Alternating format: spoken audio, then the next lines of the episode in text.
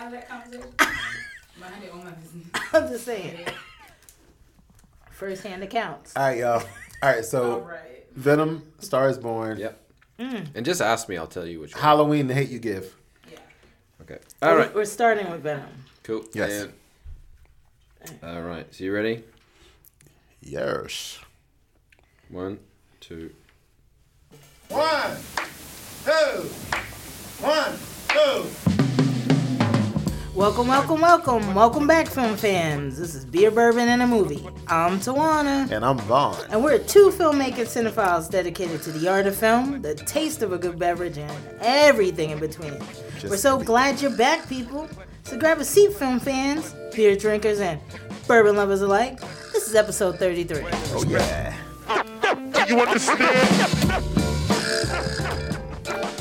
Today, film fans, we're going to be talking about several movies. This is our fall explosion. We're going to talk about Venom, uh, Star is Born, The Hate You Give, and Halloween.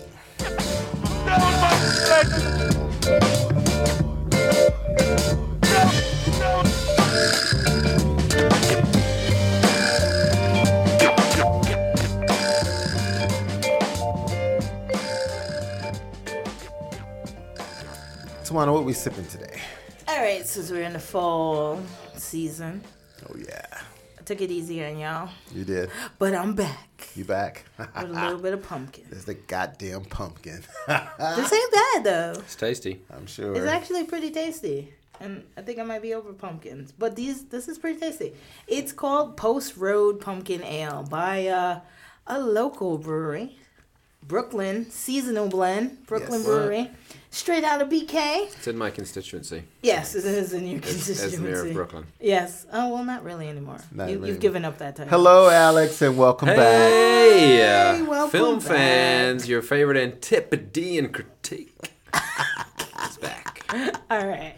Yes, Alex is back, That's, y'all. that's a lot. He's here for the fall festivities. I'm here to watch half the movies and talk twice this year. Yes, you are. Definitely, definitely. Your, that's your tagline Yeah, from that's now on.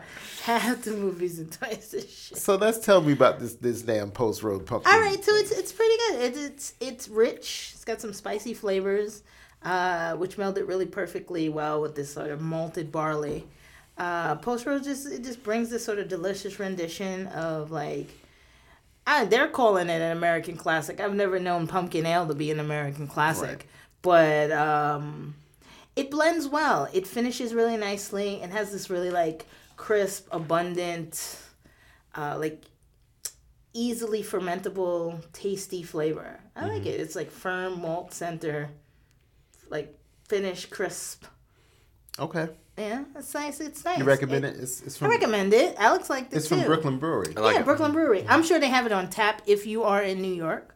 Yes. I'm sure they have it on tap down at their brewery. and you can find it in other parts of But the you country could also. now. I found this at the Duane Reade. I Yeah, mean, you can find it. You can get this anywhere. But Mm-hmm. And, and, um, and Brooklyn, I don't know, Brooklyn Brewery's kind of, people either love it or they hate it. You know? Yeah. yeah, they do because I do love or hate some of their stuff. I, Yeah. don't, I don't think I don't like all of their. Their lager is a point of contention. Yes, their lager is a point of Yeah. contention. Well, I'm gonna taste this pumpkin. Yeah, pumpkin by all means, heaviness. take a sip. I don't know if it's heaviness, but it's actually pretty mm. smooth. It's not heavily pumpkin. Some some pumpkin usually has this thing where it's like a mash of pumpkin, and they threw in some spice on top, mm-hmm. or it's all spice and a little hint of pumpkin. But this has a nice like crisp finish. You can taste pumpkin, but you can also taste a lot of the malts and spice in it. I like that. I like the spiciness of it. I like the spice. It's got a little nutmeg. yeah, I like the spiciness of it. It's not peppery. There's I could something drink it. else Plus, happening I like the amber color. You know, that's my. Well, of I like course, amber of beers. Mm-hmm. course. Well, you know, it is fall, and amber beers are where they're at. Well, I I tried to bring some some fall into the mix. I'm, I I'm, feel you I'm did a trying little. to. Yeah, this one I'm doing this, and just for the film fans out there and the drinkers, Right. I'm trying this root beer flavored whiskey called Root Out, and it tastes Out. it tastes like root beer. It smells like root beer. It does smell like root beer. it's it's root beer flavors with blended Canadian whiskey. okay. My problem with this, and I and I can't say I don't like it. It's just not enough whiskey in it for me. It's a Right. whole lot of root beer and a whole lot of those flavors. But not enough whiskey. For me, I would actually pour this with some whiskey and and make it better. But you know, you're gonna see this in bars. They, they just launched this. That you're gonna see it in Did more bars. Yeah, it's- it's a new thing, and they're trying to get a greater distribution. So it, think about how you feel about um, what's the cinnamon flavored uh, whiskey? Fireball? Uh, Fireball. Fireball. Think about Fireball. You're gonna see this in bars, and it's gonna it's gonna rival Fireball because it's that thing. It's that drink that you take shots of or Yeah, drink this, neat. this does feel like a shot. drink. And when you look at their, I went to their website too, just to see, they have all kinds of recipes where they blend it with different things.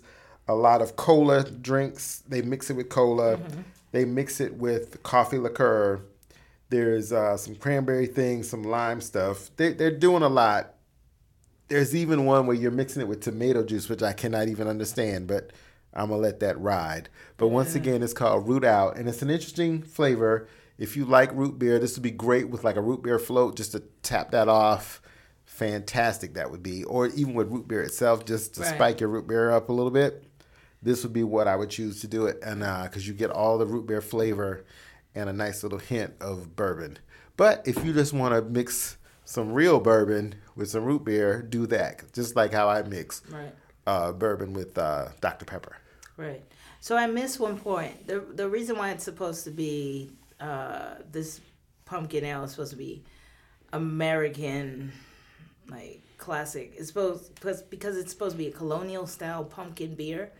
And Okay. Apparently, it was easily uh, made back when New England settlers brewed it. But that's because they were drinking they were drinking beers in their homes as, as opposed Right. to water because they weren't sure about the But- water supply and they were drinking Right. They were the saying how like the pumpkin was abundant, Right. and so it was easily, you know, formidable and, and and blended, and so by the time it fermented, it was like this great ale. But I mean, I don't know. How Well, I actually like it. I thought. It- It I mean, it's know, good. I and mean, I really I've don't never give known a it to be an- I don't give a damn about a pumpkin spice, yeah, you really don't. but I really, I actually like that. The color is just amazing. The color is amazing, and I'm gonna put it up on um on our story today, Mm-hmm. um and it'll be up everywhere else when we post in every social media site that we have. Perfect. Yes, yes. Perfect. All right, let's. Well, let's start talking it. about all these movies. Uh, we, we're giving you a, a, a pretty much a double episode in one. Yeah, we had a little bit of scheduling conflicts, and that created us. But we, I did post it, so if you know that, you know that we're. This is it. This is your big double episode. Yep, yep, yep. so let's start talking about Venom. Yes. All right. Uh, Venom. Uh, so the synopsis is when when Eddie Brock acquires uh, the powers of a symbiote, symbiote, right? Symbiote. symbiote. He will have to release his alter ego Venom to save his life. Uh, I don't think that's the greatest of synopsis. No, it's the, it's a it's the it's a terrible synopsis. It's a Like, terrible synopsis, and that's their official synopsis. It's bad. And Marvel, you know, the problem I have with Marvel in, in trying to do this, they don't spend the time and the effort with the anti-heroes the way they do with the god awful uh, Iron Man and, and all these Well, other heroes. I have to interject yes, because you're muddying the great Marvel's name slightly. a little bit, yeah. Because this was a Sony production. Yeah. Yes. Let's yes. not forget about that. And in fact, in two occasions in the opening credits of the film, it says like I can't remember the exact wording, but it was like in association with Yeah, it did. Marvel. And it's like, it's like as if as if reminding you once that they were not the ones that produced the movie. Right. They were like, They told hello, you twice. don't be upset with us. Oh, But you actually still- saw this movie? Yeah, dude. He saw Venom. He did say he saw oh. Venom. He saw I said half the movies twice the shit, not none of the movies and all the shit. Wait, what's the other one then? Half the movies. Uh, what? So a quarter of What the is it? movies. Talking A, shit about a quarter Sony? of the movies. All right. So Almost so saw Stars Born. so, Oh, there you so go. back to the point. Yes. Thank you, So it is not an authentic like you know Thor or Right. those other ones. It's not like yeah, it's not like but and, That's and why it's not but as good. I really think that they really should move into the the uni- the alternate universe of showing the other the villains and the the anti-heroes. I, I like this Maybe because we'll- I am so tired of the white bread heroes. I'm so tired of that. You're tired of the th- superheroes? It's so boring. And so f- Tired to of the finally, I'm, well, I'm- that's DC, but that's DC. I hate I hate that. But my point is the Captain Americas, the fucking Iron Man, they can all you don't want the bite one. red, right, white, and blue ones. No, I don't give a shit about any of that. My point is they had they had a lot of fuel here. Right. But see where I think I mean, the, this could have been great. the mis- the mistake was they didn't bring Spider-Man into this because we don't really see the parasite and all of that and, and Venom until after Spider-Man has was impacted by it. Right. You know, they just jump straight into Eddie Brock. Right. You know, is- and I get it. and it. they allude to it when they say that oh he got he had to leave uh what what what Spider Man? Peter. Parker. No, oh, and, and oh yeah, Queens. right no no but it's Queens but it, it was his paper and then he had Yeah, to yeah, leave yeah. the Daily Bugle or something Yeah, whatever the newspaper and come was. to Mhm. this paper Right. because you went from New York to San Francisco Yes, and exactly. that's fucking believable So it's just like okay, okay, fine, and and thank God for Tom Hardy. One, he's he's an actor who has the chops to be able to take an awful script and turn it into something because he Right. he embodied the character in a way because of his movements, his gestures. He made something that could have been just well, it was a waste of time. Imagine if he wasn't in the film. Oh, it would just be. It I mean, would that's just. straight to DVD. It would have. It, it wouldn't have been even. worse, It would have because even. it wasn't great it wouldn't have even been made. And like I said, he brought he brought texture to it. He brought he brought character to it, and he he made you want to understand more. And I love the conflict between Eddie Brock and Venom. I like that internal conflict, that monologue that they were having. That was great. And and he's the only actor of our time that would have been able to pull that off. And now what I think the saddest part was that you know, and you were talking about it when in a, in a previous conversation about how you mm-hmm. you didn't like his accent and how because he because he because was his trying accent to. is very odd nobody Yeah. speaks that way I know, but it was In it was him trying to country. But he's trying to cover give- his British accent. But he's trying to give Venom like yeah a, but I need a Game of Thrones sort of, or something like But it wasn't. something. It was, she wasn't referring to Venom's. Well, it wasn't accent. Venom. It was it was, Oh, Eddie Brock. Eddie Brock's. yeah, Eddie. Brock's accent was horrible. because Eddie who Brock speaks is that way? He's a New Yorker. Eddie Yeah. Brock Right, is a New Yorker. he's a New Yorker, so who speaks that way? So Even you- if he say he was, let's say he was an immigrant, and he came over with his own accent, Yeah. but still, no one speaks that way. Mm. Well, they had to. They had to try to figure it out, and, and they tried. And, and then the I fact would that have much rather him be British or whatever, But remember, and still be a New Yorker because that's but- possible too. but remember- Alex is a New Yorker. But remember, comic book The nicest thing you've ever said to me. Aw. I love you. I thought you were gonna be here ten years to get that moniker. Oh God. Mm, some people can get little away with it. Are you guys? You good now? You good? Yeah, let me see, pull Vaughn my. is in I'm gonna pull my hand back. Vaughn's in Vaughn, Vaughn is in full fucking soapbox mode. So, Oh, soapbox mode. sorry. Okay. It's all right. Me and me and Tia bromancing. Yes, we're romancing. It's okay to do that. And that's fine. And we love and we love you and all you guys love for each other. It's Preach, great. Vaughn. Oh my Yes. god, that, that's sarcasm now. No, I'm I'm with the love. I'm feeling the love too. We, we miss each other, and it's so good to see Alex again. Even Straightest face I'm in the doing- world. it, it's all There the is no expression on your face. Oh my god, because Alex such a hater. I mean, I'm just I'm just living my life over here. he's living his best life. I knew Doing you things. say that. All right. So anyway, so anyway, um, but Eddie Brock, I think that, like I said, I feel like. I don't know if this movie even needed to be made. I No, just, it I didn't. know they needed to do It was absolutely fucking horrible. They And it was needed a, waste. movie. They needed a movie to bridge was some pretty bad. kind of gap, pretty but bad. I don't know. And I, I'm I'm really Not the afraid. You hurt me so going that far. No, I don't think it's the worst. It movie. wasn't the worst, No. but it was pretty bad to me. No, I think Ant Man is the worst. But I think Deadpool is the worst. no, the second Deadpool bromance might be is- the worst. Over, T. You kidding me? Okay, let's Deadpool do over the second Deadpool. Ant-Man? Was- The second no. Ant Man is a film that doesn't need to exist. yeah, Like, I've never just, seen that's it. for Kidding children. me? It's for children. I've never but I, even but seen it. Once again, like I said, I love the anti-hero. I love the bad guy. The chase sequence Love was it. great. The chase sequence in the movie was great. You can't get past the that. initial one with the bike. the bike and uh, that was fantastic. That was cool. where where they where they lost me was all that CGI and stuff Everywhere. that was happening at the that end. That CGI was ridiculous. The, at the end, It was ridiculous. it, it just did not make cut any corners sense. somewhere. Just yeah, they had to cut corners. You know, and I and I was just like, well, it couldn't be Michelle Did they- Williams' wig. Though. did- oh, that could have cut corners on that. that was bad too. Why? Why you getting a wig? Why? And and Michelle Williams is one of the best actors we so have. is Riz Ahmed. stage, stage and screen, and they just relegated her to this this little sad. I got so role. much to say. Go ahead. Go ahead, Dude, they were having Popeyes craft services. That's how they were tightening on What? budget. Is You that know, serious? I was like, really? No, I'm joking. But Oh, like, I was like, really? They no, but they, have but Popeyes it craft wasn't. It, services? it's not. It's not the highest budgeted film. No. they No, it's had, not. but they had a heavyweight. They had a million dollars. But they had they advertised it so heavy. I know. The It was- yeah. promotion was, like But it was remember- the biggest bit of It was like a well-funded indie film. But remember, too much CGI. the trailers So changed. Remember, the trailers Yeah. changed, Yeah. and they actually got better. Because at first you're like, okay, I can barely understand what Venom is saying, and then Yeah. they they went in and they cleaned that up,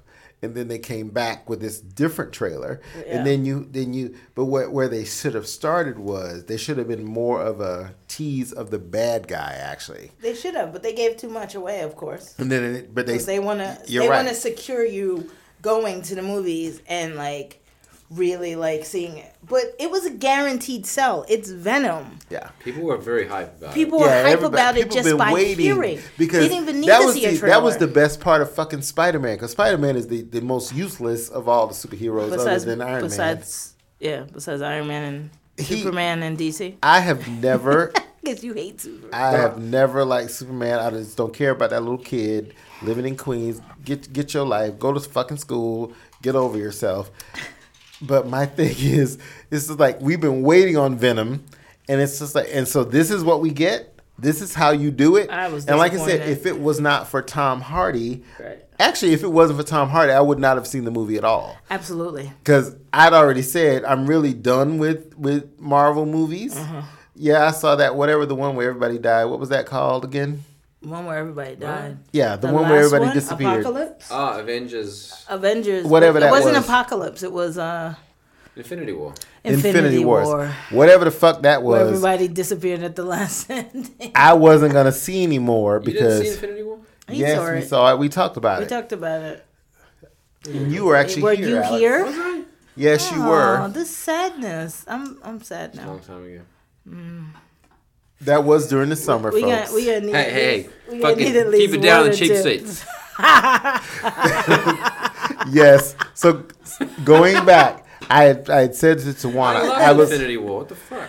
I, I actually liked Infinity War too because I like Thanos. But Right. th- my point was Thanos is so good. that I'm kind of over the superhero films, and until we bring back, and I know we're gonna see Aquaman. We're gonna see I'm- Aquaman when it I'm comes I'm down for Aquaman. because that's that's DC, and we're gonna support DC too because I'm actually a DC fan I fan just over want to see what's his Oh, face. really, Vaughn? In the- I am. the fucking I just 25th time I've heard that. You're so fucking indie, dude. really? You like the dark, moody, like least popular superhero film? I don't What give a fuck surprise. what Yeah. everybody thinks. I'm not a. I don't have to be on the bandwagon, Alex. but the point is, the point is, I was hoping for Yes. Venom to be something interesting. Right. You know, and I said, and it just didn't. It just didn't do it. It, it tried, but it just didn't do it. Well, what, what, what, how did you want it to go? Like, did you want it to sort of lean in, I'll tell you how like, I the- wanted it to go. I like the just thought darkness, the edginess? Like, where did you want it to of push? good- I wanted. I wanted. No, they had the good actors. It was a waste Hell of yeah, them. they had There was Their a waste talent of was them. wasted. I wanted it to be darker. I wanted it to be edgier. I wanted. I Exactly. wanted. I wanted all of. I wanted, that. I wanted it. I wanted independence. I wanted newness. I thought their pace, their action was super typical. I thought nothing new came of it. Um, I was not entertained the way I thought I would be, so I was completely disappointed in that.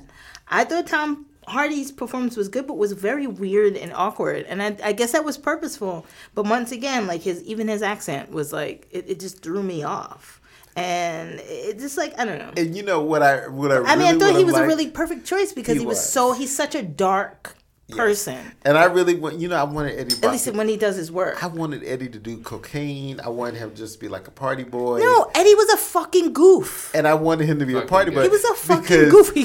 First of all, like, Eddie you Brock in the comic book. First of all, he was he was a football player. Right. He was a party boy at the school. Right. He tortured fucking. He was- useless ass Spider He was built like a fucking UFC fighter. Why was he Yeah. built like a UFC fighter?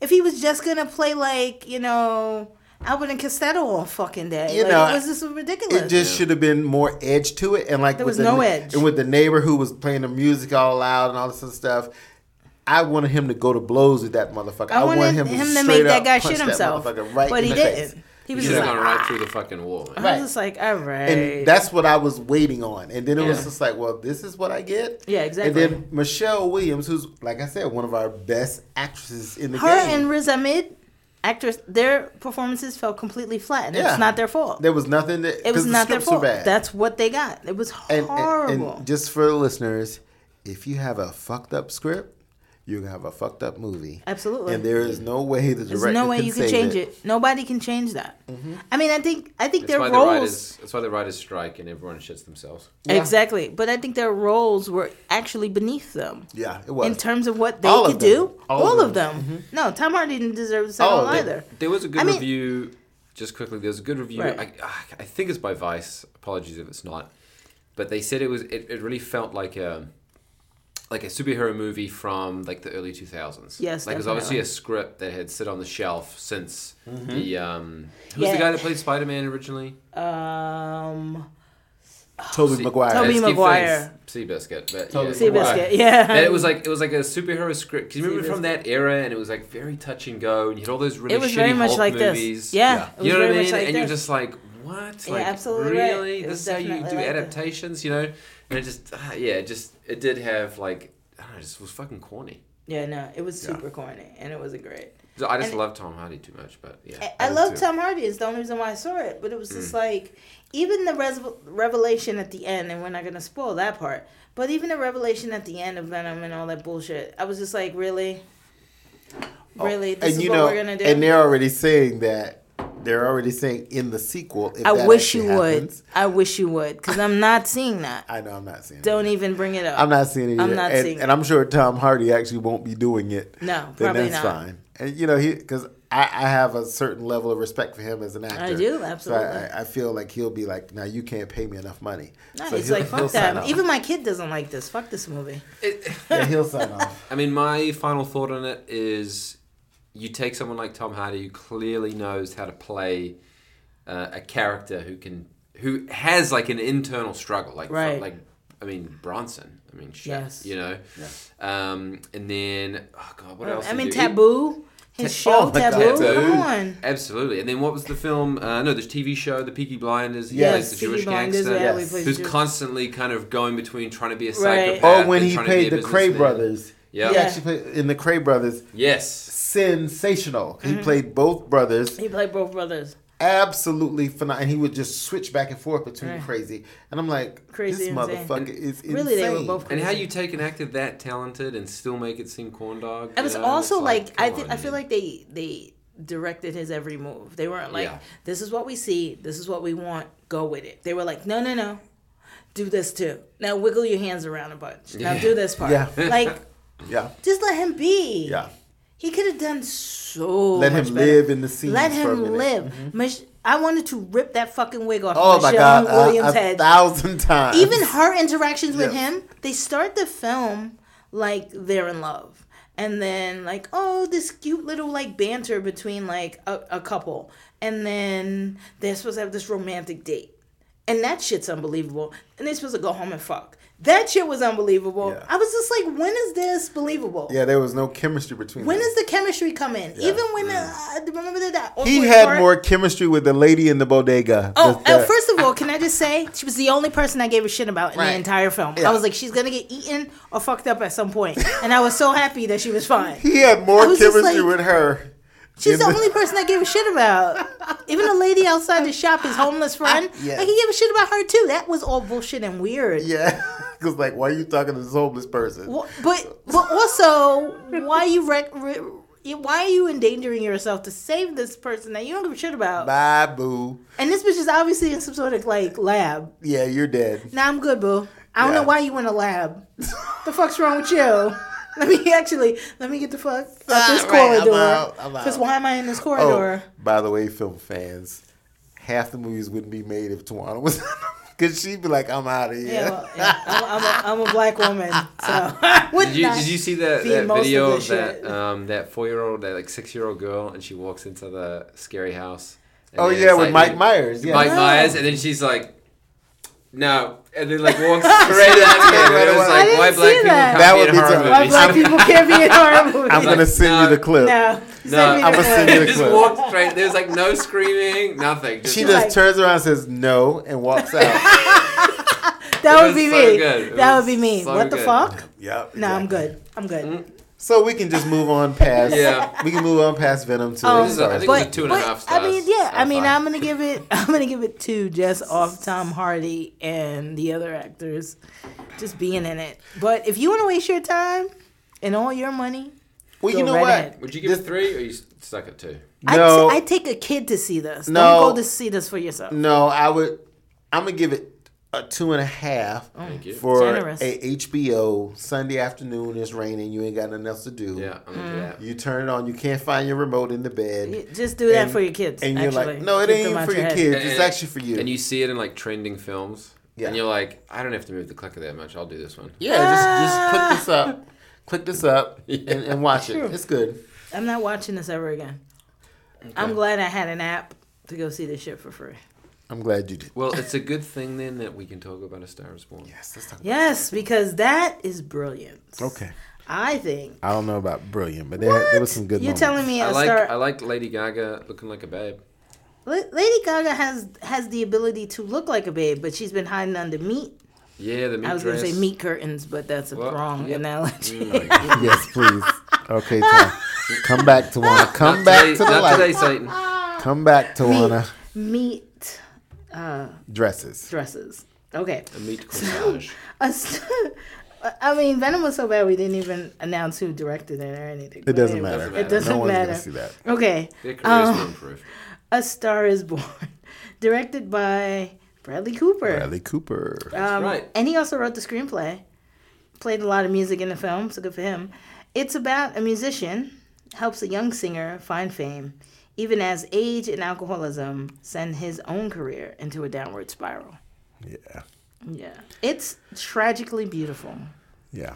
It- um and and once again, this is the fourth incarnation of this movie. The fourth incarnation of this film. It's been around for a long time. Yeah, Um, a lot of people remember Judy Garland's version and Barbra Streisand's version b- in, Mm-hmm. in 1976, I think it was, with uh, uh, Kristofferson, Kris Kristofferson. Kris Kristofferson. Uh, this movie holds up for the same reason, and that's why it's been around for generations now. Right. Um, the the love story between the two of them is what captivated me in, in watching this. because it's real people. It, it felt very genuine. It felt very real. They were both very um, tragic people because none of tragic. their lives were not perfect. Their lives were not how it was supposed to be. Like she, she was kind of marginalized in her job. She had a talent in her life. in her life. She was, you know, she was kind of taking care of her dad. It seemed Right. like, and she was living at home, Right. and she had a talent,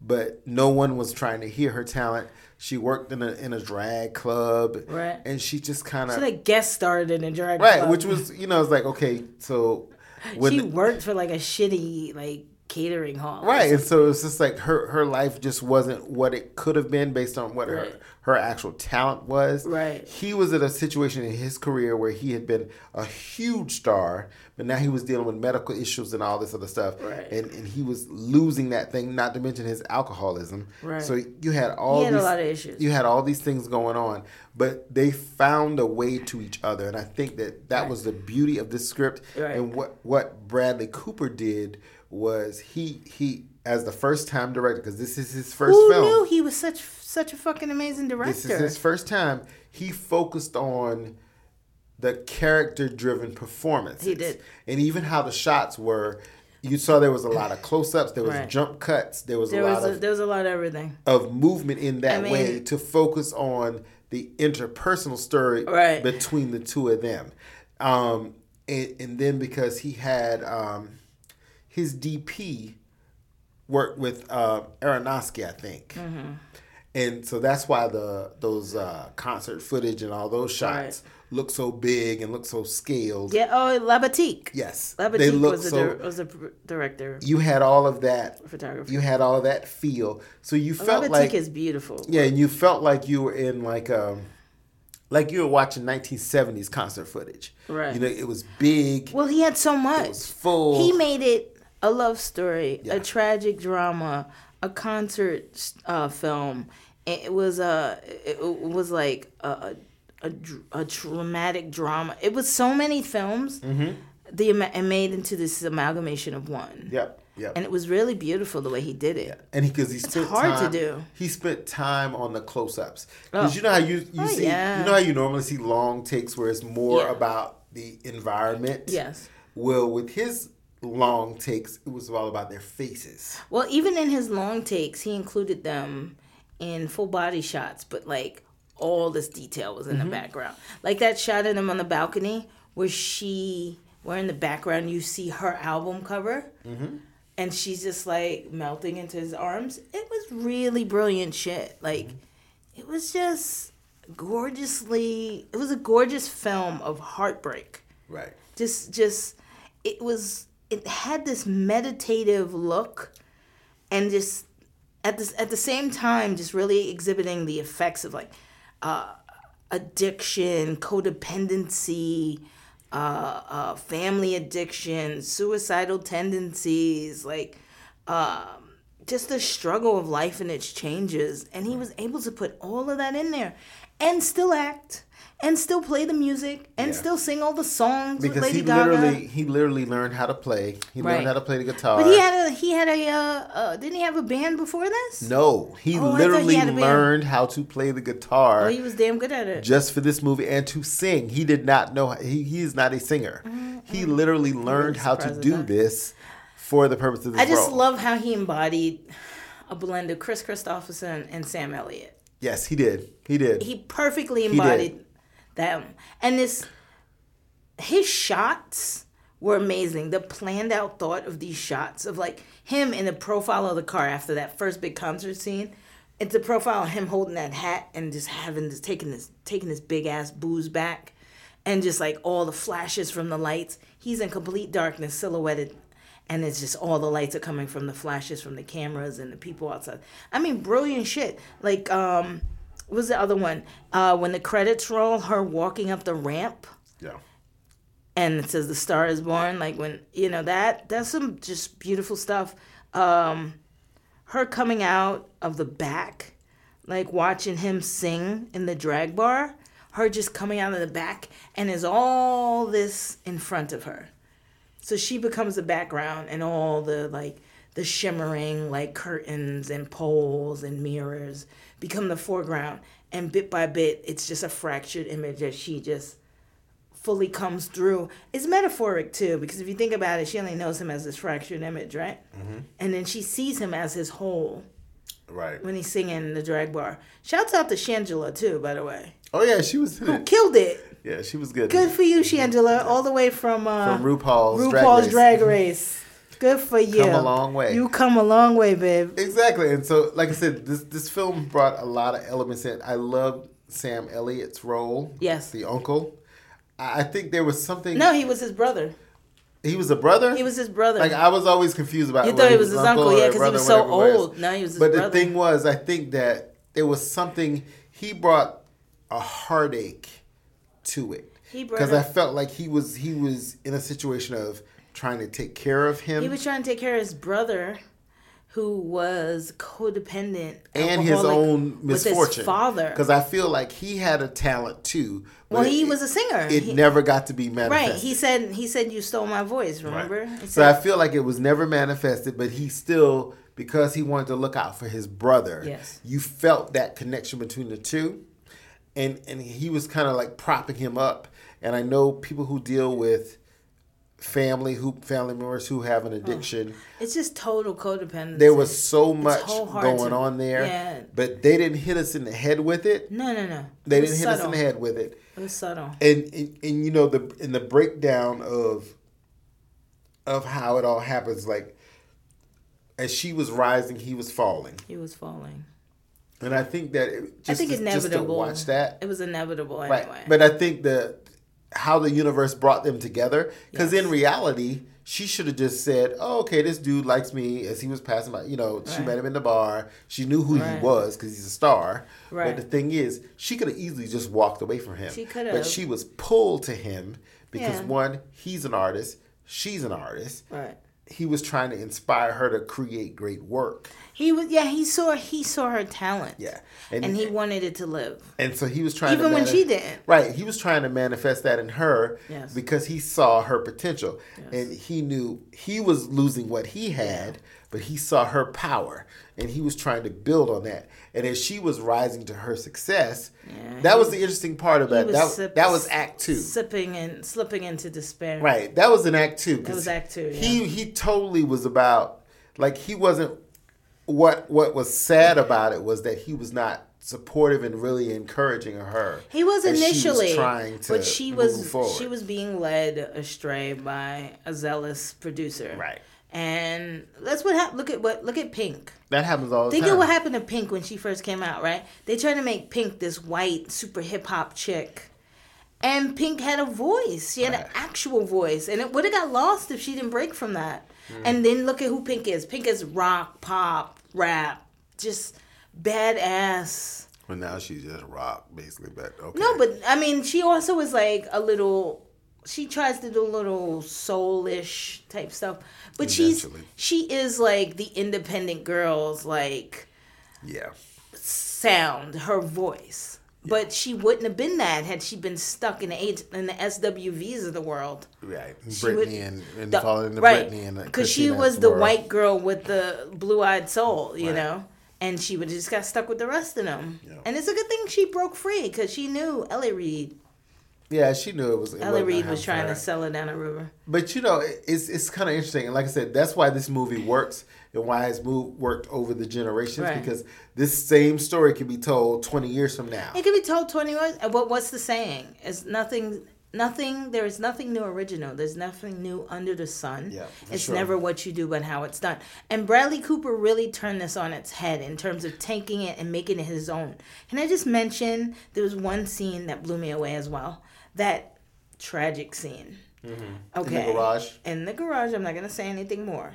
But the sh- the strolling, flashing lights on the trees after that was doing that. Do you remember that? It was like multiple colors and it was just like strobing. Mm-hmm. It was beautiful and took you out of the element and gave you some time to like really invest and take stock because by then you could slip into to despair. Yeah. But gave you a minute to breathe. I, one of, this is one of the movies I recommend Highly recommend. this time because it was just one of those. It's a classic movie. It's an Oscar film, guaranteed. oh, Him, yeah, there will best director, best actor for actress for Lady Gaga, because we've already known Lady Gaga was the shit from um, American Horror Story Hotel. Yeah. Um, but and we also know Bradley Cooper is amazing, but we know they're getting director, actor, Absolutely. picture. and he'll, he'll Song. and even best actor in the songs. I thought the songs were amazing. The songs were amazing, And and, I- and- it's not even my type of music. It- but the songs were But amazing, songs and were she good. delivered on them, and, and their duets were great. and and her last song at the end Yeah. all right i am not a sensitive chick like that sometimes okay But she I, cried. ooh i felt i was like where's the salty discharge because i really felt like crying Those right are called now tears. To yeah i was feeling the tears God. but they didn't come She doesn't even know what they're called, but they're I called just- tears. i don't know sometimes i got them but right now i just was like whoo bitch should i be crying Oh because yeah. it, it felt the way you It felt the way. cried. You cried. i cry i cry occasionally Cried. sometimes But yeah, I would definitely re- recommend seeing this movie. highly recommend seeing Listen it to the soundtrack on whatever your devices are. Absolutely. Just- it's on just great stuff. Spotify. I'm sure it's on Absolutely. iTunes. It's a really good song. It's a really good album. And also they have like little sneak peeks from the film, like little dialogue clips. Oh, for and, each and by the way, Andrew Dice Clay. I cannot forget Andrew about Dice him. Clay. Nice. he So was in it, and you would be her surprised. You- so good. He's he's his calling is drama. Yes, it is. His calling is drama. Say the fuck out of comedy. So good. Your calling is drama. Because his one-liners work, but his, it was really about his But dramatic also, turn. His his whole image. Yes. Also, what the fuck happened to his eye? But his whole image, like, is is just he needs to keep doing drama. Keep Yes. doing Just keep- serious keep trauma, acting. traumatic drama. All this works. I think it's great. Absolutely.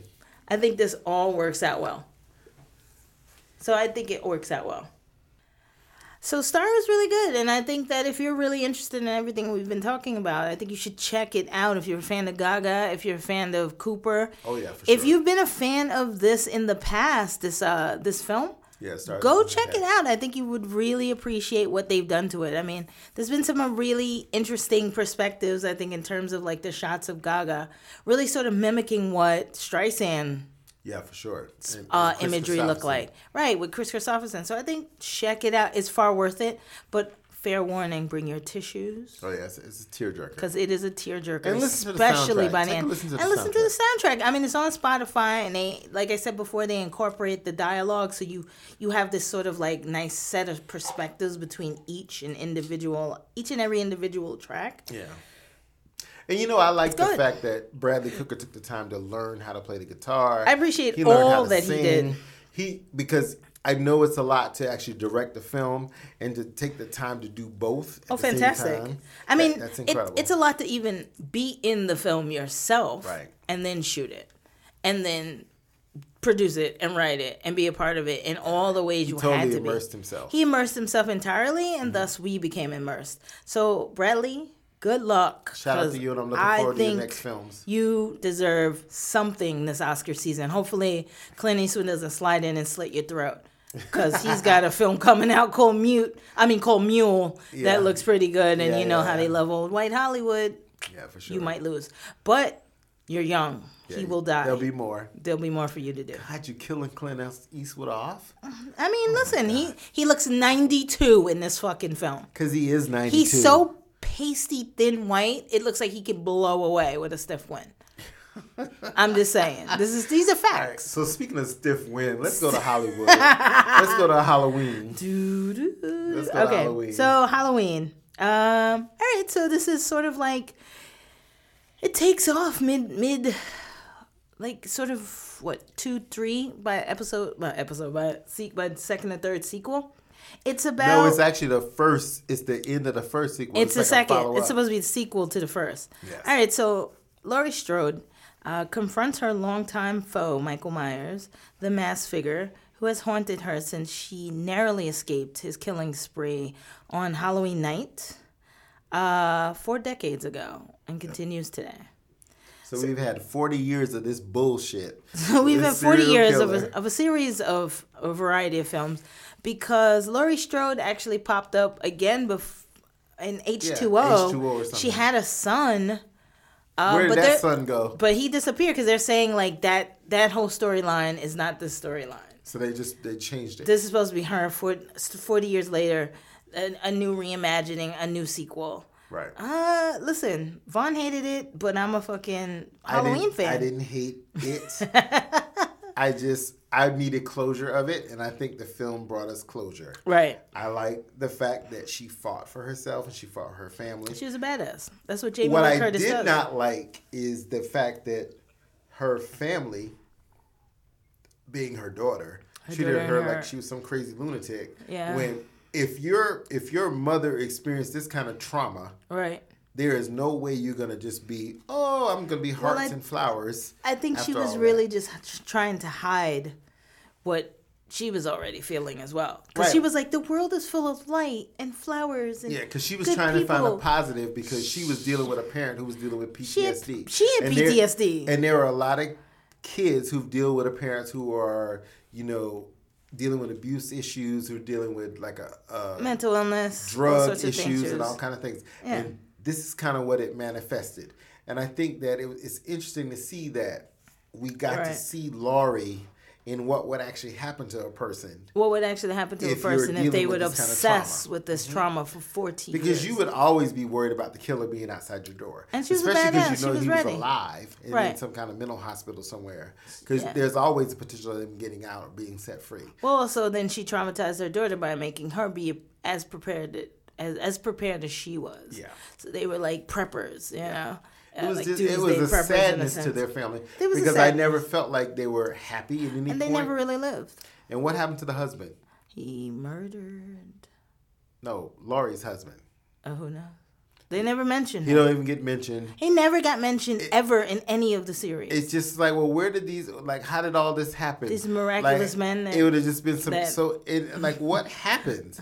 Like, well, where where did he go? that that And then why- children disappeared. And my problem with this movie, why were the men so fucking stupid in this movie? I don't know. This is that Me Too bullshit because Hey, how easy on the bullshit. hell- not bullshit. This is that Me Too bullshit. Why is it bullshit? Why were the men so What marginalized does, in this but movie? what does that have You to do had- with Me Too bullshit? Because it's Me Too bullshit. No, Me- Me again, Too has an actual are state. being marginalized in this movie. But Me Too does not marginalize men. Me Yes, Too helps does, women actually. who have been raped and abused to come out but guess and what? speak their, their there truth. were men who were uh, raped and abused too. Okay, But and they what? have also been mentioned in the Me Too movement. This But has nothing this- to do with Me this- Too yes, bullshit. all if you want to say that they handicapped men How- and made men, and and this, if you want to say this is a man hating film, by all It means, is totally I will give man- you that. Right, give but you that don't then. equate that with Me Too. All it's right. totally different. Okay, so let's call it man hating movie. Absolutely, go ahead if that's what you want to do. Because you had cops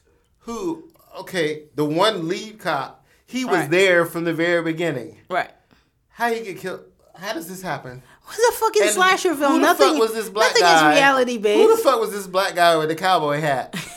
who the fuck was he? He was an idiot from the first frame. I don't disagree. How the, how the fuck do you even have a job where you don't even understand all these things. He's a stupid sheriff of a town. I mean, he wasn't you- even the sheriff of the town. He was like the head of the state or troopers or some shit like that. Bullshit. And then you had okay, then the documentarian and and his assistant. yes, The- of the- course they were initial sacrificial. the lambs. first There's always has to be an initial I was like, sacrificial. lamb. okay, are you not smart? You've studied this man, Right. Because this is part of that whole, you know, that whole um, Netflix the the murder where they're tracking this murderer in this case and they're trying to Yeah, they were bloggers who were like you know, they tracked they documentarians. yeah, but they were bloggers and documentarians who tracked real life murders and then went back and like tried to figure out who they were, whatever, found you, footage shit. You find yourself interviewing this nut job in the mental hospital. yes.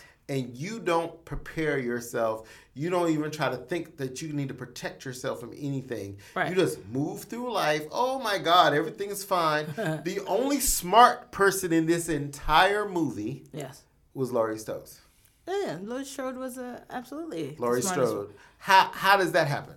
because it's her film, it's her vehicle, Okay. and So they said they do this from the very beginning. This was no surprise. It was her vehicle from the very beginning. And that's the disconnect for me from the first one. 'Cause That's I saw fine. the first one where he was just. out But it was her movie as well in Okay, the first one. but- She he took over the first half and she took over the second half. It's very much like Psycho. The heroine gets killed at the beginning, and then you find out the story is really about the the villain. Same thing here. You think it's about the the the killer, and really it's about the victim and how she rolls through the punches of the bullshit. Yeah. I mean, it was just I didn't think this was to be taken too seriously. I going into it, I thought the story would not be linear. I didn't think there would be a hell of a lot of connections, though I was surprised about the connections that did exist because they did um, dispel some of the stuff. myths that had existed within Oh, the series. Thinking about it like. Michael was his sister. They dispelled that. They also um, mirrored a lot of like you said, paid homage to a lot of the original footage that Mm-hmm. that Carpenter originally shot. So the the the reflective image in the in the in the window, um, him walking in and out of people's houses, myriad ways in which he killed people. Um, those scenes were all sort of like homages Yeah, to sure. the original film. And as a as a fan, I really did appreciate them because they did them in such a way that uh, the new millennials and the Z's could like understand what's happening, but yet see classical cinema classical horror cinema in the way it was originally shot. What I like was all the footage of like 1978 stuff that people were Right. watching on TV. Right. So it was sort of like That was such a- mirroring. I don't know if anybody will know that because there's a lot of people. We're so far away from that now. Yeah, but I mean, I think I think if people were interested, they'd find out. But the thing is, is that they were trying to reinvent the wheel within the space in which most things are saw-like. These kids, listen, there are kids in in my in my office that were like, "Oh, that shit wasn't scary." It wasn't meant to be horrifically scary. The original slasher flicks weren't horrifically scary. They had jump scares and they had different things, and they had this sort of like ideology: no sex, no drugs. Um, stay vigilant and you'll stay alive. That's what the Saw, I mean, the Scream movies were all about, right? They had these rules to follow. And the same rules applied in this as well. My favorite character in this whole movie was the black little boy. Mine too, because first of all, I like that they modernized him because he was like, "Fuck this, I'm out of here." He literally was I mean, like, that would be you, Tawana, because there would be no movie. With "Oh, there would be no movie. I don't even fuck with a horror with a with a fucking haunted house. Yeah, that wouldn't be. You. I don't play games with real shit in real life. Yeah, he he was like, I'm out of here. If it's not on the screen, I'm gonna he left his he left his baby. He was like, bitch. He was like, bitch, you. I'm gonna tell my mama you be smoking dope and fucking No, in the house. best part was he sent that other dude in there to get killed. Yeah, he left. was like, send him. You need to go get her. You need to go get her. I'm out. I'm you out. need to go get her. And that was the best part of the movie. Ah, black children. But you know, it's, it's fun. It's, it's it's nostalgic. I think it was it's fun. It's nostalgic. I thought, I thought, in terms of like the creativity of it, they had some really good edits. They had some really good shoots. Um, I thought it was shot really well. Um, we actually saw it in the uh, Dolby Cinema, Yes. where the seats vibrate. Um, I'm sorry, reverberate. So sure. I mean, I mean, apparently you can only see that in the city and in uh, Jersey. It's the only and I'm places they have these the theaters. country So I'm Dolby sure that I mean, if you find a Dolby Cinema, Cinema, for sure. go see it because it's a great way to see movies. It kind of makes it like a 4D experience. But I mean, uh, uh, ultimately, if you're looking for something fun and just like horror esque, you know what I mean? Death scenes, you know, a little bit of history. I'm loving it. Check it out. What could it hurt? Go Jamie Lee Curtis. Go Jamie Lee, Team J, all day. Next, Let's talk about the hate you. the give. hate you get. Vaughn, please. Actually, shall I do a little synopsis? Please give us a synopsis. I just want to. I just want to trigger warning the uh, the audience right now. There are going to be two divergent views of this film, Absolutely. and we will see those played out in a spirited fashion for the next fifteen minutes. We're two black people with serious conversation to have. And I am. s- I'm just going to walk, open the door, walk out of the room, and just lock that shit's behind me. You'll be fine, Alex. You've been around us enough. All right, so the hate you give. Uh, our main character, Star, witnesses the fatal shooting of her childhood best friend, Khalil, at the hands of a police officer. Now facing pressure from all sides of the community, Star must find her voice and stand up for what she thinks is right. Vaughn, please. I'm, I'm taking a pause because I'm Taking need, a pause.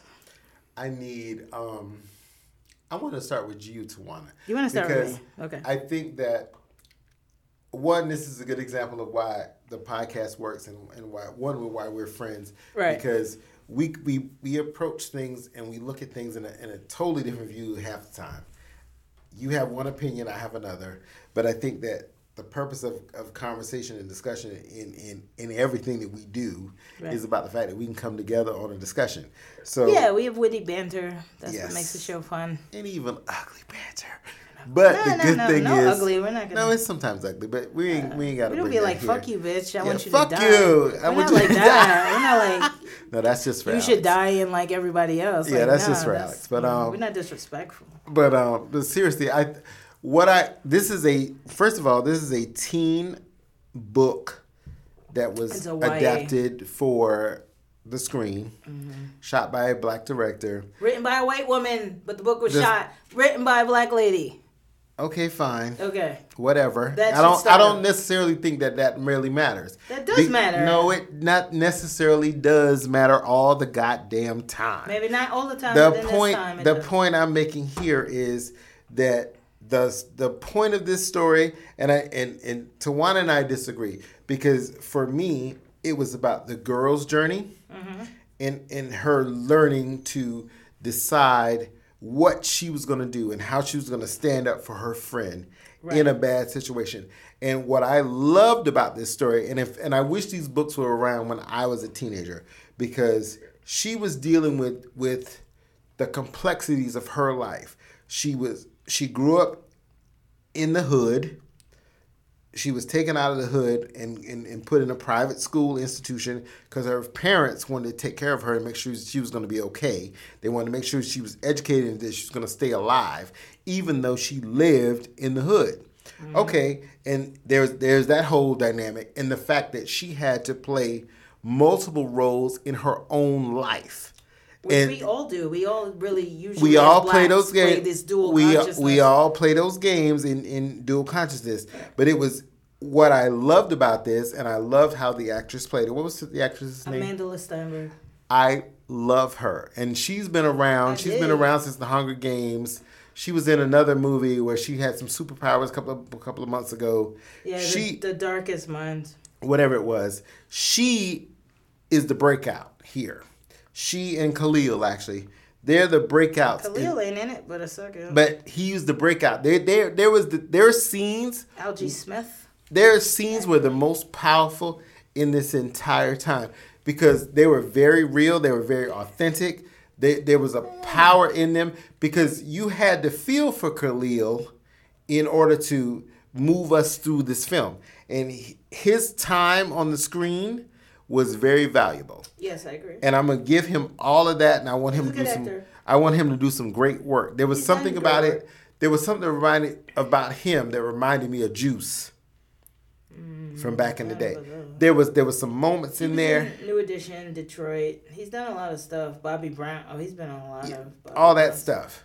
A lot of BET. stuff. But there was there was some there was some moments in there that reminded me of, um, what's his name? Please don't say Tupac. No, I don't give a fuck about Tupac. I'm not talking about Tupac. I'm talking about the actor. Um, we're talking about actors now. Tupac was not an actor. Tupac. He's not an actor. He's a rapper. No, he was an actor. He's not an actor. He- He's a rapper. But that's your personal opinion. He was an a actual rapper. actor who was Whatever. actually very good at what he did. He was good in. Juice. Yes, he was. Several other films. Juice. Got it. But I'm talking about the other guy. Um, I don't know. Dark skin. He was in some horror movies too. He he died in Scream with Jada Pinkett. What's his name? Omar Epps. Omar Epps. There you go. This guy reminds me of Omar Epps, but a better actor than Omar Epps is. But the point is, this girl, it was about her journey and her family. What I loved about this movie the most was the fact that we actually saw a black family where you had a mother, a father, the kids, and how they were going to try to keep their kids alive in a bad situation. And there was so much purity in that, and how how they were. He, the father was like, "This is what we're gonna do. This is how we're gonna stay alive. We're gonna deal with bad situations." And you know, it, it, and it was about the community. The community was what was so strong in this movie. I don't care about the cops. I don't care about all But they this advertised drug this drama. film about Hold on, the cops. hold on, hold on, hold on. How how can I don't not? care about that because what what solidifies this movie was the relationship in the family and the relationship actually with her friends. She saw who her real friends were, including her white boyfriend. She saw that and based on how she was treated after this tragic incident happens. And Khalil was the cornerstone of that. Okay, so you had you went from them being young children to being teenagers. She had already seen a loss of her other childhood friend being killed in, in street violence, just stray bullets and so on and so forth. Mm-hmm. You already saw that. Okay, so just imagine this young girl living through all of that, being successful in her life because her parents were the enforcers of regardless of what you're experiencing, you are still going to be a success. That is what drew me to this movie. And I actually didn't want to see it based on Tawana's critique earlier, I didn't want to see it because I was like, I'm I'm really kind of tired of those same tropes. But once I saw this film and how this young lady portrayed that character, because she was obviously tormented by the fact that she wanted to do right by her friend. Agreed. and she wanted to survive it. Because you know when you live in a community where you have to play the pay the safety card. You have to protect your family. You have to protect yourself. You have to you have to do the right thing for your community. She was conflicted by that. And her family and, and what i what i loved about the mother was the fact that she her goal was i'm going to protect my family by any means Except the mother's role was useless in this one. but she said, "I'm going to protect my Father family. was fantastic, man. I'm going to protect my family." She was a mother, 100 percent, and she was going to do what she had to do. She was like, "You're not going to say anything. You're going to be quiet." The father, on the other hand, said, "I need you to have your voice. I need you to speak your truth." And he was the one who pushed her, based on his teachings of her and the rest of her siblings, that you have to do the right thing. If it was not for him, she would not have done that. And what we don't get to see in a lot of films today is that force in the family. I just having that black man there to tell her, even on just just telling him how to survive, because a lot of uh, what folks don't understand, as black people living in America, we have to know how to navigate this racist ass country we live in, and we live with a, with a, with institutions that are set up for us to fail as black people. So you have the police, you have the justice system, you have the correction system. All those things are really set up for us to fail and for us to lead right into one. Absolutely, school too. They're all set up for us to fail. That's This systematic racism. this family, at the end of the day, was prepared for that. And I and and that's what I liked about this movie. And considering the fact that she had to try to find her way in it, and even when she thought she would be safe in her in her private school, living in this safe community, she had her little friends, she was playing basketball, she was doing her thing. In that world, She had an awakening. she still had to live in her own community. Absolutely. And that was the But we all do that. that was the beauty of it and I think that you don't have many films that show that. I agree. And one I love the fact that one it was told from the perspective of a young girl Okay. and not a guy, not a dude. It was about her experience and how she navigated. it. And it was just like, and finding that place. She, to me, just watching her performance, it was just, there were so many moments where the camera sat with her and she was just kind of, you could feel her energy throughout the entire performance. And people were like, and when I saw it at a screening last night, because I saw it last night, there were people who were just so moved by her, and there were kids in the audience who were just, and they were telling their parents, "Oh, I, I understand how that. I understand if she feels. I, I feel that same thing because you deal in a situation where life isn't always as clean and as cut as, as you want it to be and things happen to people and you know people you know people who have died in street violence. You know people who've died in, in tragedy. You know people who've been killed by police. You know what I mean? And there was there was just so many moments in this film, and then you know, you have to teeter totter between how you feel like with your friends in your in your in your environment. I get all this, and I'm agreeing with you at the beginning. But explain to me the end because the, the dispute between us is not about how the girl was betrayed at the beginning, and it is not the the nuggets and gems they they actually put forth at the beginning. Because a lot of what the father had to say was good a lot about what Khalil, Khalil had to say was good especially about Pac. A lot of what, what Maverick the father had to say which he's actually a good actor too. Yeah, he is. Um, Hornsby. Hornsby, yeah, um, was all good. But here's where my problem lies. We put all these things forward, we invest in the character, and then they turned it on us. This is where my problem lies.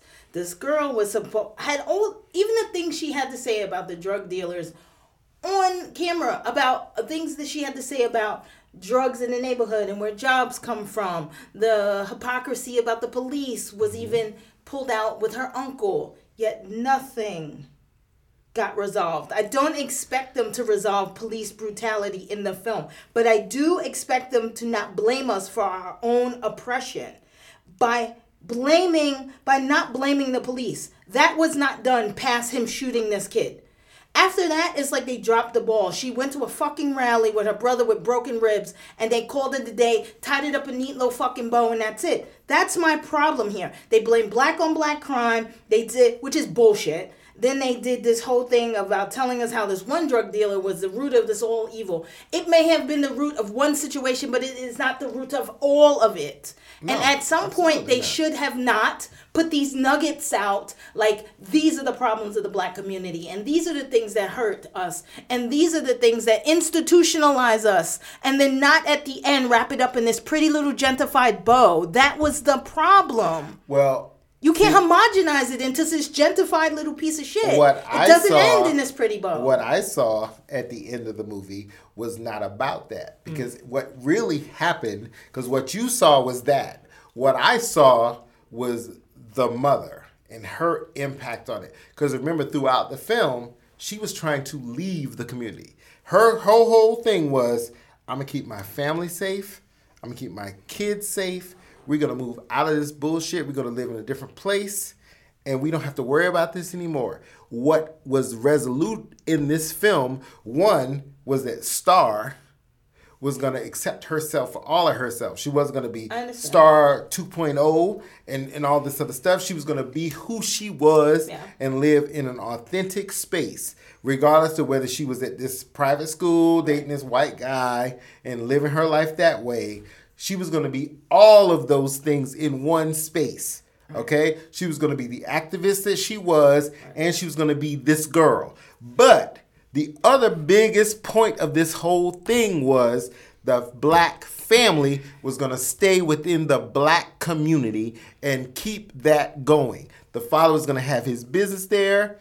The, the community was going to exist. They were going to rise above all the bullshit. Yes, shit was still gonna happen to them. Yes, there was gonna be another shooting from some crazy ass cop. None of that is gonna be changed. We cannot change that Right, in a movie. but then don't Hold institute on, that in a on, film. Hold on. Don't introduce- hold introduce that into a film if you're not gonna hold do on, anything. Hold on. There was never gonna be a resolution to don't it. then there don't was never put gonna be it that. in a film it's gonna be that No, was the cornerstone of the film. Well, then how you do you always gotta have the how crime. do you resolve? we don't we live in a world where also- we on, live in a world where that happens every day. I understand While that, we're Vaughn. sitting here But the talking point about this is, now, it's Vaughn, still happening. But the point is, they put this forward as also mimicking it as a Black Lives Matter film, right? So all the iconography on Issa Rae's shirt and all the things that they said and all the things that they did was making it sort of like a Black Lives Matter movie, which Black Lives actually dispels this movie. Doesn't even agree And- with and what they is- did, that totally and that's fine. fine. But see, the thing That is, is is if you fine. don't introduce that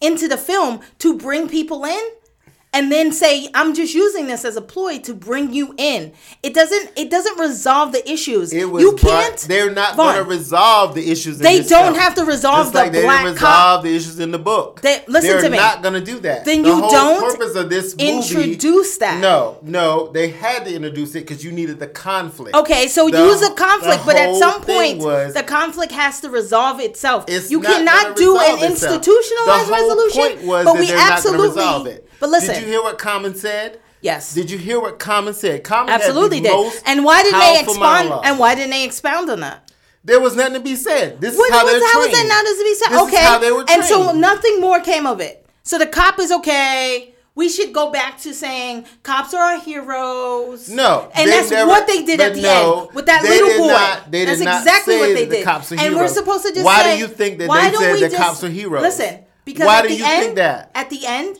nothing was said about the cops, and also, in addition, they just literally said, "Okay, so we're supposed to go back to let's call the cops." To resolve this evil drug dealer in our neighborhood, no, snitching rules. But that's in not- but that's and not we'll how go that from played there. out. That is how they No, played out. no. They wrapped it up in a pretty No, bow. no. Oh, we told the neighborhood told on this bad drug dealer The cops took him away. The no snitching rule is in effect, and now we can all go back to living our lives. No, but that's not how it really That is works. how it went, but, But that's how th- they that's portrayed not how it works. But Exactly, no, but that's how they I portrayed it. I, no, I This don't. This is what I'm saying to way. you. because they had to have. How can you have a situation where? And I, I don't want to spoil the end for anybody. I will fucking. You spoil it. have this damn building burning up. People see this shit. The cops are there.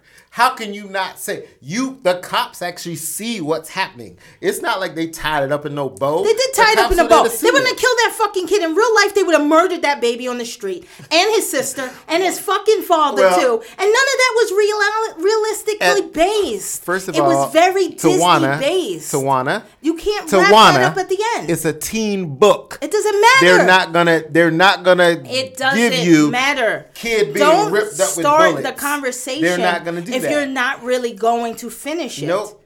No. I totally You're disagree. you're The you're in this Cosby was bullshit. Nobody is living this No. pr- pretty little life It's a book that was turned into a movie. by a white woman It- who couldn't have actually known what was happening. okay, but she still told a story. She still told a false story. She told a story. She told a full story. She told a story. And if you're going to if you're going to make references to actual existent organizations, you can't then turn it on its head and make it pretty. You can't just say like, "Oh, this is black this is a uh, Black Lives Matter esque film." And then Black Lives are not anti-cop, but it's not a Black Lives Matter film. but film. that's how they toted it. it's not a Black Lives But Matter film. Google it. it's about the girl. Google it. It's about the girl and her Google family. it. This is how they toted the film. It is not about that. Right. That's but that's what, what, you're saying. But that's how they advertised it. Regardless of what you saw, this is what advertised. To this is what the film was advertised. What I'm saying is, you Am can interpret it the way you want. to. I'm not interpreting it. Yes, Google. you are. No, Google you're it. actually interpreting it that way. Google it. based on your own experience. actual but what I writers know, are writing. I get it. That Black Lives Matter are upset because this film I'm is sure not they are. anti-cop. I'm sure they are. But, But that's spun. We already know that we're not going to win when it comes to the cops in this country. We as black people already know that. But you your don't even father see- is the cop. right? And you don't even see how things are spun. No, I get how it's spun, but guess what? It's not about that. This But whole film has not been about it, that. And that's how they start the film off great, but spun it to something else. But guess what? The film is not about the cops. We already know. so how did they start the film? we already know. What is the know. film about? We already know. So we're supposed to forget about this boy that got killed? no, we're not going to forget Because about that's what the film told us. No, Forget about no, him. Because by the end, no. it was done. It was only about her loving her friend. no. But never Nope. mind Nope. the realization if is it that we were supposed to do this whole her, thing. if it wasn't for her loving Khalil and wanting to fight for Khalil's justice, there wouldn't be any film. She could have easily said, "Oh, I'm not going to testify to the, the grand jury." She could easily, as a character, she could have said, "Oh, I'm not going to do it." But she also said a lot of stuff about this black guy. Listen, for me, this film just has this whole thing about how you're just hitting the audience over the head with this the black communities are to save are saved when black folks just rally together against uh, murderous cops. I just don't believe that. That's it can't possibly. You don't be believe we can rally together? No, we're not rallying together against these racist cops. And by and ra- ra- I'm sorry, So what were rally they together rallying against together murderous for? cops, but against neighborhood drug dealers. The neighborhood drug dealers were the bad guys at the end of the film. That was a bad guy throughout the whole film because the film started with this guy getting murdered. So that was a bad guy. Tawana, this bad guy actually was going to kill his own son. Mm-hmm. Okay? So you think he's a hero? Is he the hero? He's not the hero. Is but he the hero? They spun it to be he is the villain of the whole film, and we forgot about the cop. We didn't forget about the cop. We absolutely forgot. How can we forget about the cop? They never mentioned it after that rally. That's an ongoing thing. We're never going to forget about the cops. so What- we're supposed to distrust the cops. No, no, there is nothing in this film that said we're kings of the supposed to trust the Yes, it is. The no How? snitching rule is supposed to protect us from from the drug dealers, kings of the world. The no snitching rule just gets people killed. We've seen that over and over again. There have been people not snitching forever. Right. And guess what? People who get killed by bullshit still get killed by bullshit. And us not snitching is not going to save them. It ain't going to do anything for the cops. It's just going to keep another murderer from fucking going to jail. And there being justice for people who were killed or mistreated by whatever reason. No snitching is not. Oh, okay. Well, if you don't snitch, But what I'm saying is that's how they tried to spin it. They But- forgot about the cop. No, and they it was like, well, about the cop. just what turn they it said over. about the cop was, "This is what actually happens." But that's how many your times, perspective. How many times do we see cops get away with bullshit where they kill But people that every is day? your perspective. That is how they spun it at the end. You're not going to tell me you're just going to forget about everything and we're just supposed to go, oh no, it, you know, I'm okay with it now that this but one they drug never dealer said off the that they were okay with it. Yes, they did. They said so. The neighborhood went back to order because after we did, we removed the no snitching rule. King went to jail, and we were just supposed to go back to living okay. But This boy, this boy never got anything. We totally forgot about that guy as a character. Forgot about him as a character.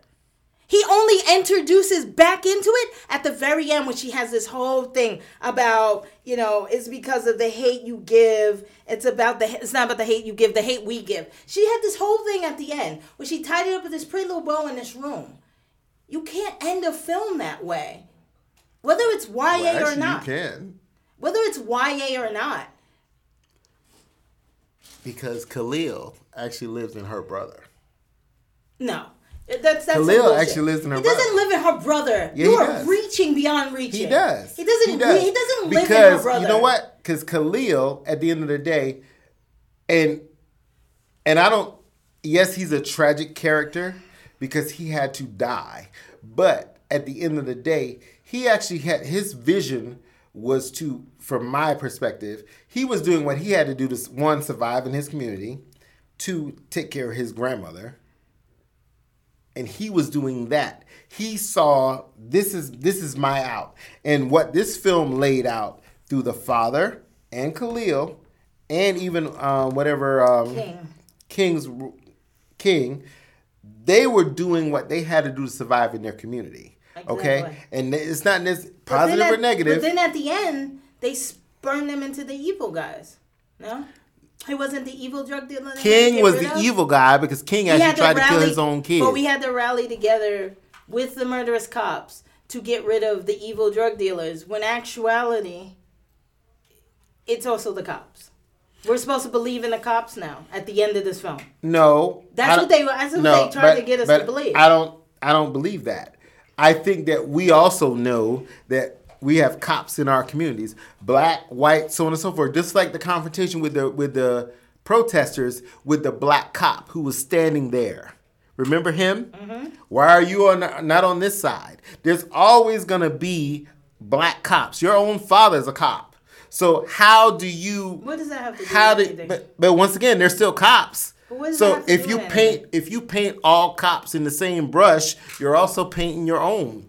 I'm so not painting all how does that brush, but I'm saying within the context of this of this film, Right. they're but, not regulating the cops that are doing bad. but guess what? They're never gonna do that. They're Right. literally so never gonna don't do that. start the conversation and then let it drift off to being actually the drug dealer's problem. And the neighborhood should rally together to get rid of this evil drug dealer and work. so what would you want? Would you want the drug dealer to just succeed and kill a bunch of folks and kill his own son? No, and but so on that is not. They try How to make it like a black on black crime thing at the end. And in fact, there's no black on black crime. So everybody, so if Alex shoots a fucking white guy, that's white on white crime. There's never any white on white crime or any Asian on Asian crime. Mm-hmm. And that's what they try to give us at the end. Also, black on black crime. Get the fuck out of here with that. And I get that. I get that. And that's But what they tried again- to do at the end. But once again, there were moments in there where you got to see multiple sides of this story. I don't dispute that. I told you the beginning was fine. They wrapped it up horribly. Well, how would you have liked it to end?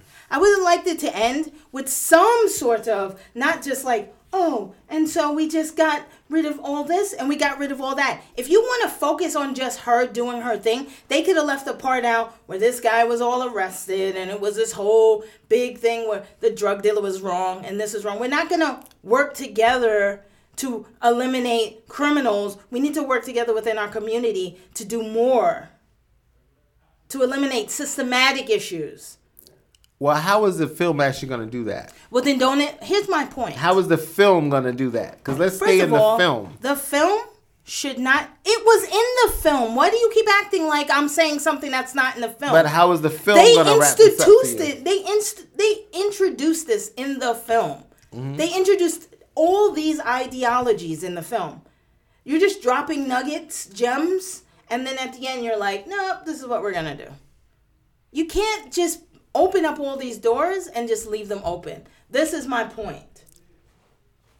Well, I'm sorry. At the end of this film, I was highly upset. I felt angry. So I what felt did you think was gonna happen I felt misunderstood. what were you? I felt What did you feel of things. misunderstood by? Many things. Um, what did I well mis- misunderstood by? What would you feel? Why did you feel misunderstood? What was the what was the point? For one, why do we not stick with all the things we've already opened up? We've opened up all these sort of like little nuggets, and we're trying to explain about um, why people sell drugs or do criminal activities because they have no jobs to begin with, right? Because systematically, there's no opportunities. Right. Okay, so we've never addressed that ever again. We're not addressing the fact that Common, who was her uncle, a black guy, was talking about how he would put a gun on a man he found he pulled over that was a black guy and never do that to a white guy ever. Mm-hmm. Why are we not expounding upon that? We just wrapped it up so she goes to a rally, finds the courage to stand, say I saw everything, and then we're back out of it again and we run into this whole shit with, with King. These are like subplots that didn't need to exist. Okay, so so your your point. And my thing is, the- I bet you if I and I've I've spoken to people who've read this book, and mm-hmm. they said the book was the writing in the screenplay was changed from the book. Yep.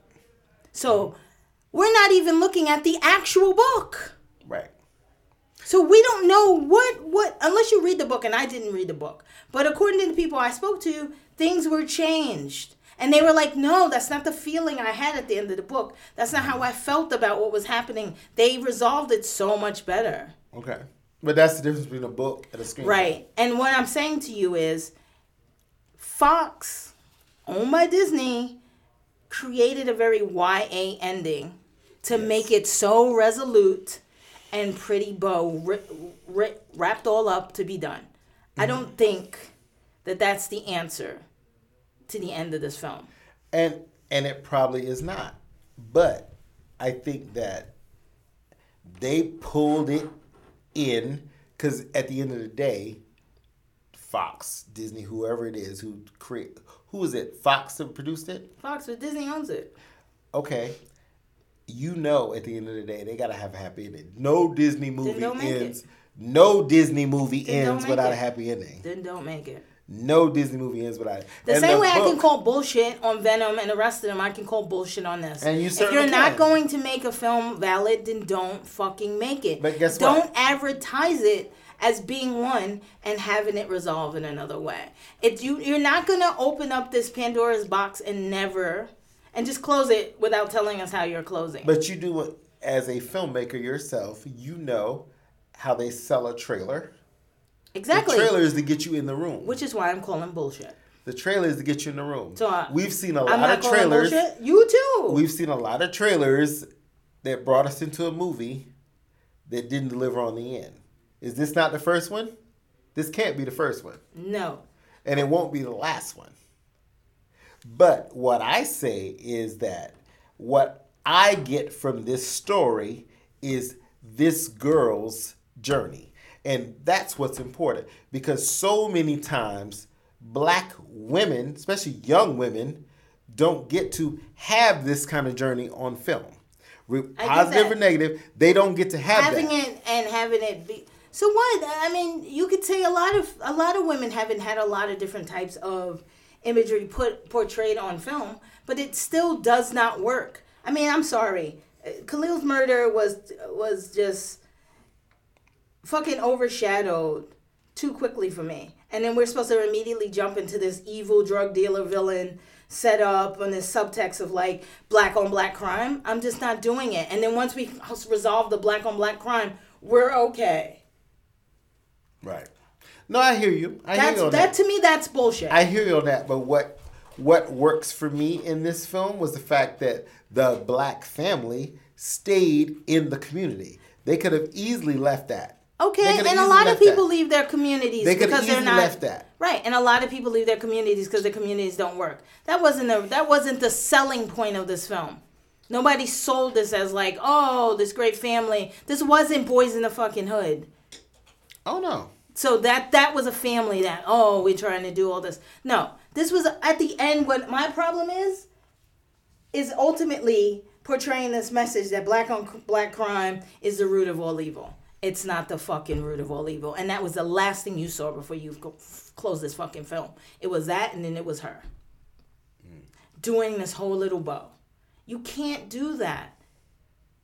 You can't start off as like Khalil is this great tragedy by this white cop and not even delve into that. They never delved into it. It was a tragedy, and then we immediately went into other things. Well, I think the the Don't- issue don't is start that. the issue is they couldn't. There was a certain point in the film where they couldn't focus on the cop issue. But what I'm saying is that starts in Because- screenwriting, like we were just saying before for the other films. Yep, but She fucked it from the jump. But I and I'm sure in that book it doesn't end that way. But what I think is that in the in the spectrum of this entire film, you can't live in the cop drama because and I get why you want to see the cop there. You want to see it's justice about. for I don't want to see hold on. justice. That's what, I- you gave me. No, but what I, what I'm saying is, I understand you want to see justice and closure. One for Khalil's character, but the film is actually about her. Vaughn, I understand that. But also, you don't take it from one point where you started and then end it at something else. I hear you on that. We And- weren't talking about black on black crime. We started this film as her having a tragedy with her friend.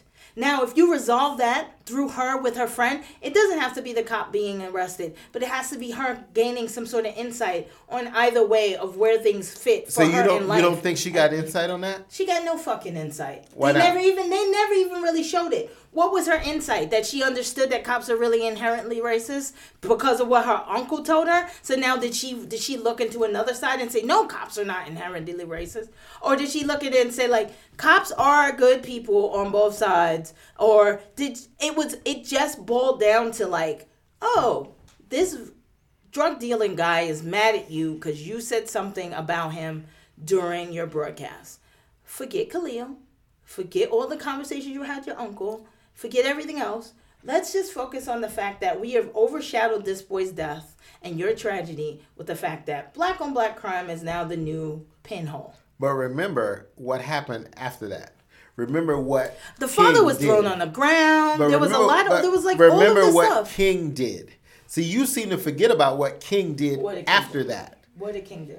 That I'm forgetting. He had his team shooting up their fucking house after her prom night. Right. Where they actually could have all been killed in that what did house. I just say though? You could all what that did could I have just happened. say? We overshadowed this boy's death with black on black crime. We could have tied that up and let that been plot twist number one. And plot twist number two could have been something completely different. What? I don't know. I'm not the fucking writer of this film, and yet I have not read this book. Well, I have the book here in the office. I'm gonna let you have it. I'm Why don't you read it first and tell me what I you feel? I want you to read it Read it first and tell me what you feel is the ending of this book. because I think that once again, they had to bring her. I the understand that, but the they, def- they didn't stick to the about her. book. If you're going to start off the right way with the book, try and pull it in at the end. You switched. You overshadowed. That's the part I feel like you're not hearing me. There was a total hear you 100%. overshadowing of this neighborhood drug dealer, primarily evil villain guy.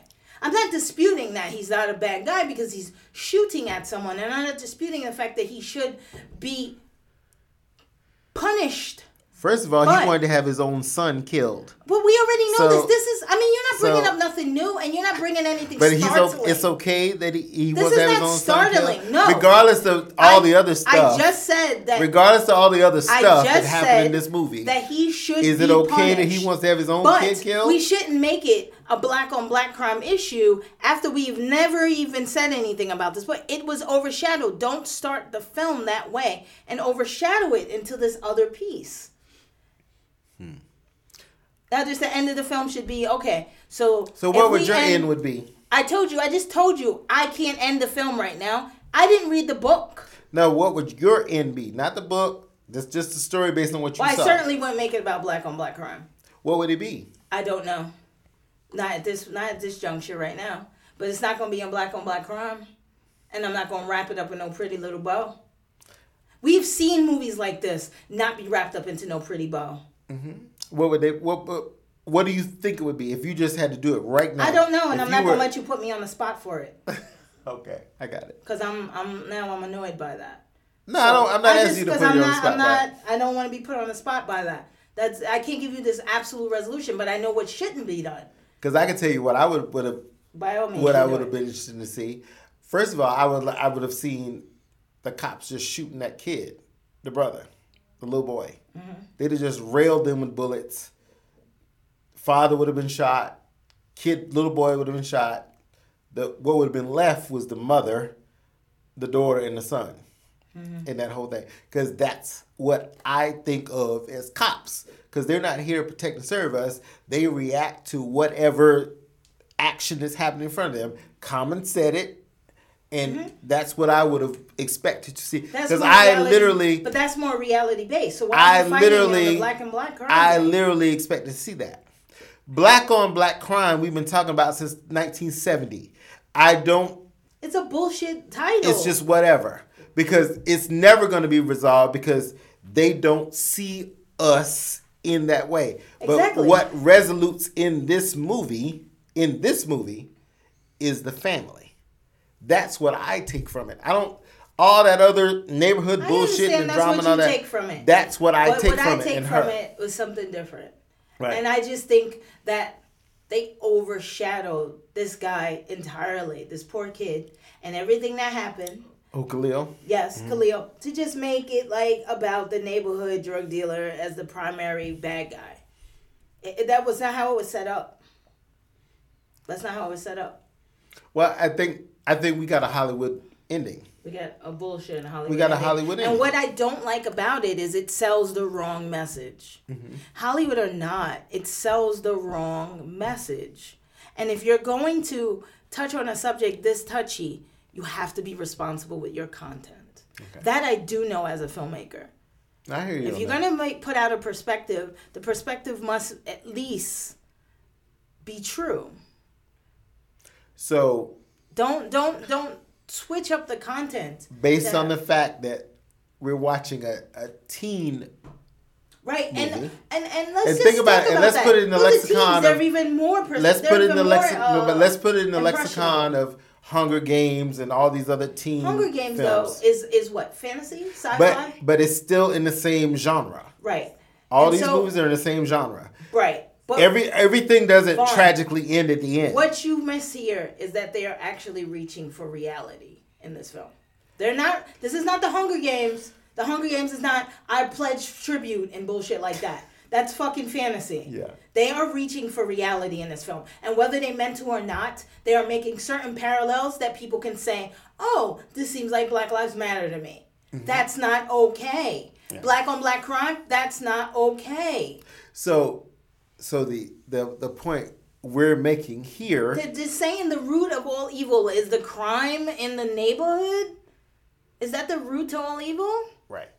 Is that the evil guy? That's not the evil guy. He's. I'm not saying he's good. He is a bad guy. I mean, he's doing some things that aren't right. But what I also, think- but but, also for that opens a bigger conversation, doesn't it? Yes. Well, how has he gotten there? And that's what has and, led but, him to but that. But that was the other point that they also touched They on. in this made they made the point, but didn't put a pin in it. because what leaves me here in this teen film is that it's really about missed opportunity, It's about the system holding you down mm-hmm. because there's there's multiple levels in a system here. You have the educational system, you have the penal system, Yes. And and then you have the economic system Right. that holds us down. That a not people. denied. And so, what plays out here in this movie is all of these systems come into play. Because Right. think of it. Because I, I was talking to my cousin earlier today. Mm-hmm. What what bothered her in the film was the fact that the the father had to have gone to prison and then thing. and then come out of it and trying to teach. Like, why couldn't he have just been regular dude, had a job, trying to take care of his family? Exactly. Yes, he lived in a neighborhood with other people, but she, her opinion was he. Once again, you're telling this story of all of us as a people. There's some criminal criminality in at place here, and so for her, that was her thing. As an educator, she saw this girl's journey and she liked what this girl did because what this girl did a lot of adults would not have done okay for example um, the son's mother she wouldn't have did all of this Who? Which one? Khalil's. no the son's mother The sons. the the the, the half brother the older brother oh, okay. his mother would not have done what Starr did No, not at all. okay but she she made some choices too Of course. the mother, the mom, made choices to stay with this man. Okay? And she talked about that. Even though he had a, a child with another woman, she made a choice. And she talked about that, which I thought was an interesting conversation because you never hear that conversation either. Mm-hmm. But once again, all of these things come to play. So there were a lot of elements in this movie. It wasn't just, we can't just narrow it down to black on black crime the and all problem is, things. is they narrowed it down at the end. That was because a- they had to end the movie. They had to end the movie. They had to end the but movie. you, you're making if you're if you're marketing this to teenagers and to people who may be at a teenage level in terms of their their knowledge of social ills, social constructs, you are making an impressionable statement. And by targeting this as as an ongoing context as black on black crime is the ill of the hood that's what it felt like at the end. Well, we arrested this guy, and so we we can move on now. But what happens to the next guy? Well, there's always gonna be a next guy. And so what happens then? So then we just keep dealing with those guys, and then we'll just keep calling it black on black crime. We don't resolve it any other way.